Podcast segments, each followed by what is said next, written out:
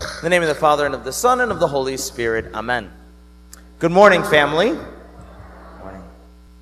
Man hears three different voices a day. And these voices come through our thoughts, and man, typically on a normal day, gets about six, six to eight thousand thoughts running through his head a day. These thoughts have an origin, they come from a place. The three voices, essentially, that are speaking to man on a daily basis are either the voice of God, the voice of my own thoughts, or the voice of the evil one, the devil. These voices will either hinder us, they will stop us, or they will lead us to Jesus. Today, the blind man and Zacchaeus both are dealing with crowds, people. They're dealing with crowds that are hindering them, that are trying to stop them. And even these crowds are yelling at, at the blind man in the first part of the gospel, saying to him, Stop yelling for Jesus, stop crying out for him. You're nothing. And what does he do? He cries out all the more. Zacchaeus, he's hated. He's actually, he's a Jew, but he's now on the side of the Romans who are the Jewish people's enemy. And he's actually, he's collecting money from his own family for the Romans who are his enemy. He's collecting money. He's the chief tax collector, which means that he's the most hated person in all of Israel. He's got voices telling him, don't talk to Jesus. Don't go near Jesus. We all hate you. Everybody hates you. Don't waste your time. Another thing that I find very interesting in the gospel today is it gives us a very, very random detail. And the gospel always gives us a detail for a reason, it's trying to tell us something. The gospel says that Zacchaeus was short in stature, he was short. Why does it give us this? Because it shows us that he probably had an insecurity about himself. One of the voices, my brothers and sisters, that you and I struggle with on a daily basis, that the devil himself loves to use and work on, is the voice of feeling insecure. All of us have insecurities. Whether it's about the way that we look, whether it's about what we have or what we don't have, whatever it might be, we all have insecurities. We could also say that Zacchaeus, because he was short, had this deep insecurity that might have led him to go and to seek money above all things. I mean, who really, who really, normal, would actually give up his family, would give up his status and love in the community, give up his God, and give up everything just for the sake of money. I mean, we all do, we all compromise to some degree or another, but this guy has taken the extreme. He is he's okay with being the most hated human in all of his country. For what? For money? Okay. If it's for money, what leads a person to want money that much that they're willing to depend so much on money that they have the security in their money and give up real security? Give up real security in family and friends and God. This man had a deep, deep wound, a deep insecurity in his heart that he thought that he could fill or find some sort of security in money. He's the extreme, but we're not far from him, my brothers and sisters. We're not far from him at all. We all, in our insecurities, seek to, to go to the wrong things, the wrong securities or the false securities to give us some sort of comfort to help us deal with our insecurities. His might have been money. Ours could be simply people, seeking people to make us feel better. Ours could be looking at impure things or doing impure things. It could be turning to substance abuse. It could be materialism, clothes, buying things all day long, whatever it might be. But the devil knows where our insecurity is. And he will constantly use that insecurity in our head and tell us, you're not good enough. You're not loved. You're not wanted. You're not pretty enough. You're not strong enough. You're not smart enough. You're not as good as your sibling. You're not as good as your friends. You're not as good as these people. You don't have what these people have. And it's a never ending cycle that just eats us alive inside.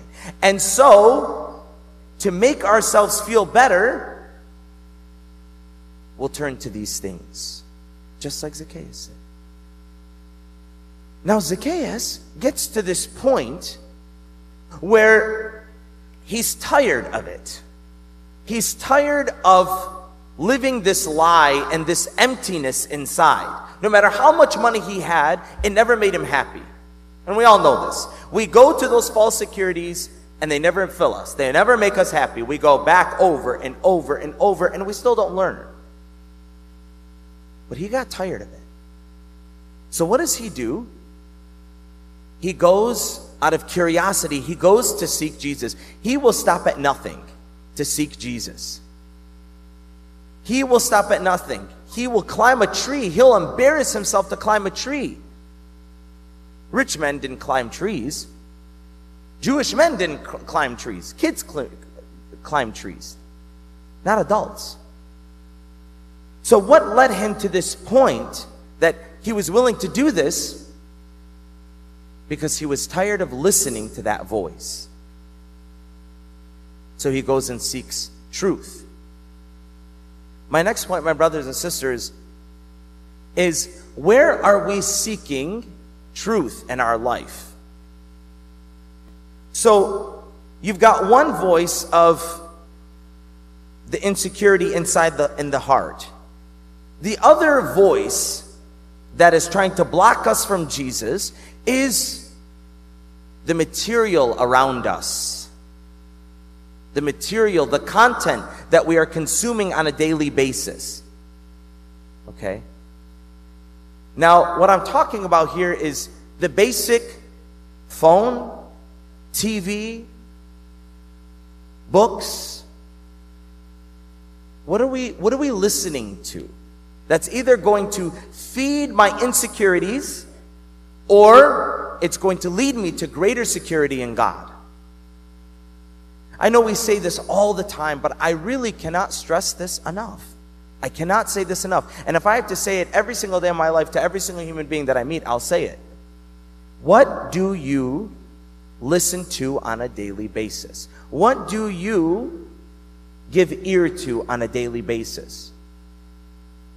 If all you're doing on a daily basis is watching the news, you're going to have foggy brain.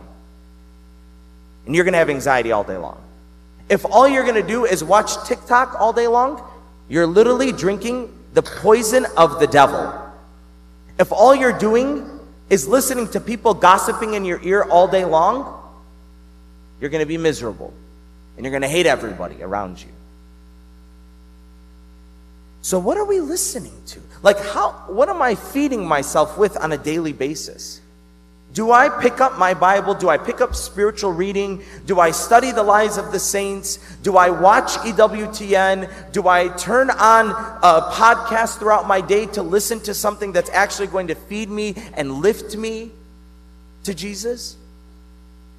What is the content? What are the voices? What are the crowds that are yelling in my ear all day long? And what am I? It's up to me, guys. It's not, don't blame it on everybody else. Oh, the world is so terrible. Oh, if you watch what's on the news, if you watch what's on TikTok, well, then don't watch it. we're the one, we're yelling about the world, but we're the one that's downloading the apps. We're the one, we're yelling about the world, but we're the one that are giving ratings to, to, to the news. We're yelling about the world, but we ourselves are contributing to it. And we're doing nothing to stop it. We all know how terrible social media is, but majority of us in this church have something on social media. Majority of us have either TikTok or Instagram or Facebook or one of these things. But we all can agree how terrible it can be. But none of us are willing to delete them. None of us are willing to really actually do anything about it. We just can sit around and preach all day long. How much time do I give to listen to God's voice. God's voice is really, He's trying to speak. He's trying to speak above the crowds. But are we listening? The other voice, the other crowd that's yelling at us is really the crowd of the people that I surround myself with, the culture that I'm in, the people that I'm around, the people that I pick up the phone and I talk to on a daily basis the people that I go out with on the weekends, are my friends lifting me to Jesus like that tree? Are they lifting me? I mean, we all have good people in our lives, and that's great. I'm not talking about good people. Like, Father, I have great people in my life. That's awesome. Okay, but do these great people lift you in faith? Do these people make you want to love God more? Do these people take you from your insecurities and bring you the security that you need in God? I'm not talking about making you feel better like you're a great person. That's nice, okay? We're all great people. No, no, I'm talking about somebody who's going to look at you in the face and say, God loves you. God cares about you. God doesn't care about what you have and what you don't have. God looks at your heart. Do we have people that preach to us? In our life? Like, are these the people that I'm attracted to? Are these the people that I will pick up the phone to try to talk to? Or am I just attracted to the people that I know are going to lead me to trouble and that are just going to sit and gossip all day long? That's also up to us. What kind of friends do I have? Holy friendships are a grace from heaven. Holy friendships are a grace from heaven. And you know what? If I could tell you the best thing that I have in my life are my friends and my family. Why? Not because they're good to me and because I have friends and family, but because they remind me of Jesus. They, they speak to me about Jesus. They're in my ear, not letting me go in those places. Who do we have in our lives? And if you don't have those people, ask Jesus today Jesus, send me holy friends. Don't send me good people. I don't want good people. I want holy friends, people that are striving, that, that people that are willing to throw themselves on a tree and embarrass themselves to see Jesus, to know Jesus. That's, these are the kind of people, my brothers and sisters, that we need to be seeking because we cannot do it without holy friendships. We cannot do this. We cannot be holy. We cannot follow God without holy people. That's a gift. Just like our bad friends influence us in a bad way, holy people will make us more holy. But we have to be we have to be humble enough to depend on one another, to open up to one another, to speak to one another, to say to one another, you know what? Today I'm feeling really insecure about the fact that I don't have this like another person does. Are we willing to be open to one another? You know, in this community, we all have to put on a show and act like everything's fine. We all have to act like, you know, we have our car and we have our clothes and we have our shoes and we have this and we have that and we all have to put on a nice little show and not let anybody know that we have anything going wrong in our lives. Because God forbid. We're all imperfect. We all have struggles.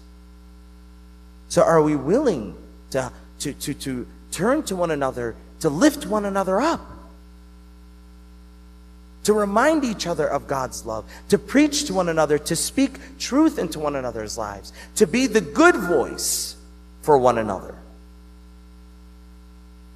So, today, my brothers and sisters, I want us all to assess the voices that we're listening to, the voices that we're following on a daily basis, and to make those changes. If that means I got to get rid of Instagram and TikTok, get rid of it. If that means I've got to ignore certain people in my life, ignore them. If that means that I got to pick up my Bible and I got to pick up a book, a spiritual book, and I got to read it every single day, I need to be doing that. Because either we're going to follow the crowd and the crowd is going to just stomp on us, or we're going to be like the blind man in Zacchaeus. We're not going to stop. We're going to we're going to follow. We're going to run to find God so that we find our security in him. We find our peace in him. We find our acceptance in him and not of the things of the world. So we ask our Lord today to give us the grace, true grace, of really seeking Him above all things. Lord, give me the grace to desire you above all things. Can you say that with me? Lord, give me the grace to desire you above all things. Say it one more time. Lord, give me the grace to desire you above all things. Amen. Father, Son, Holy Spirit.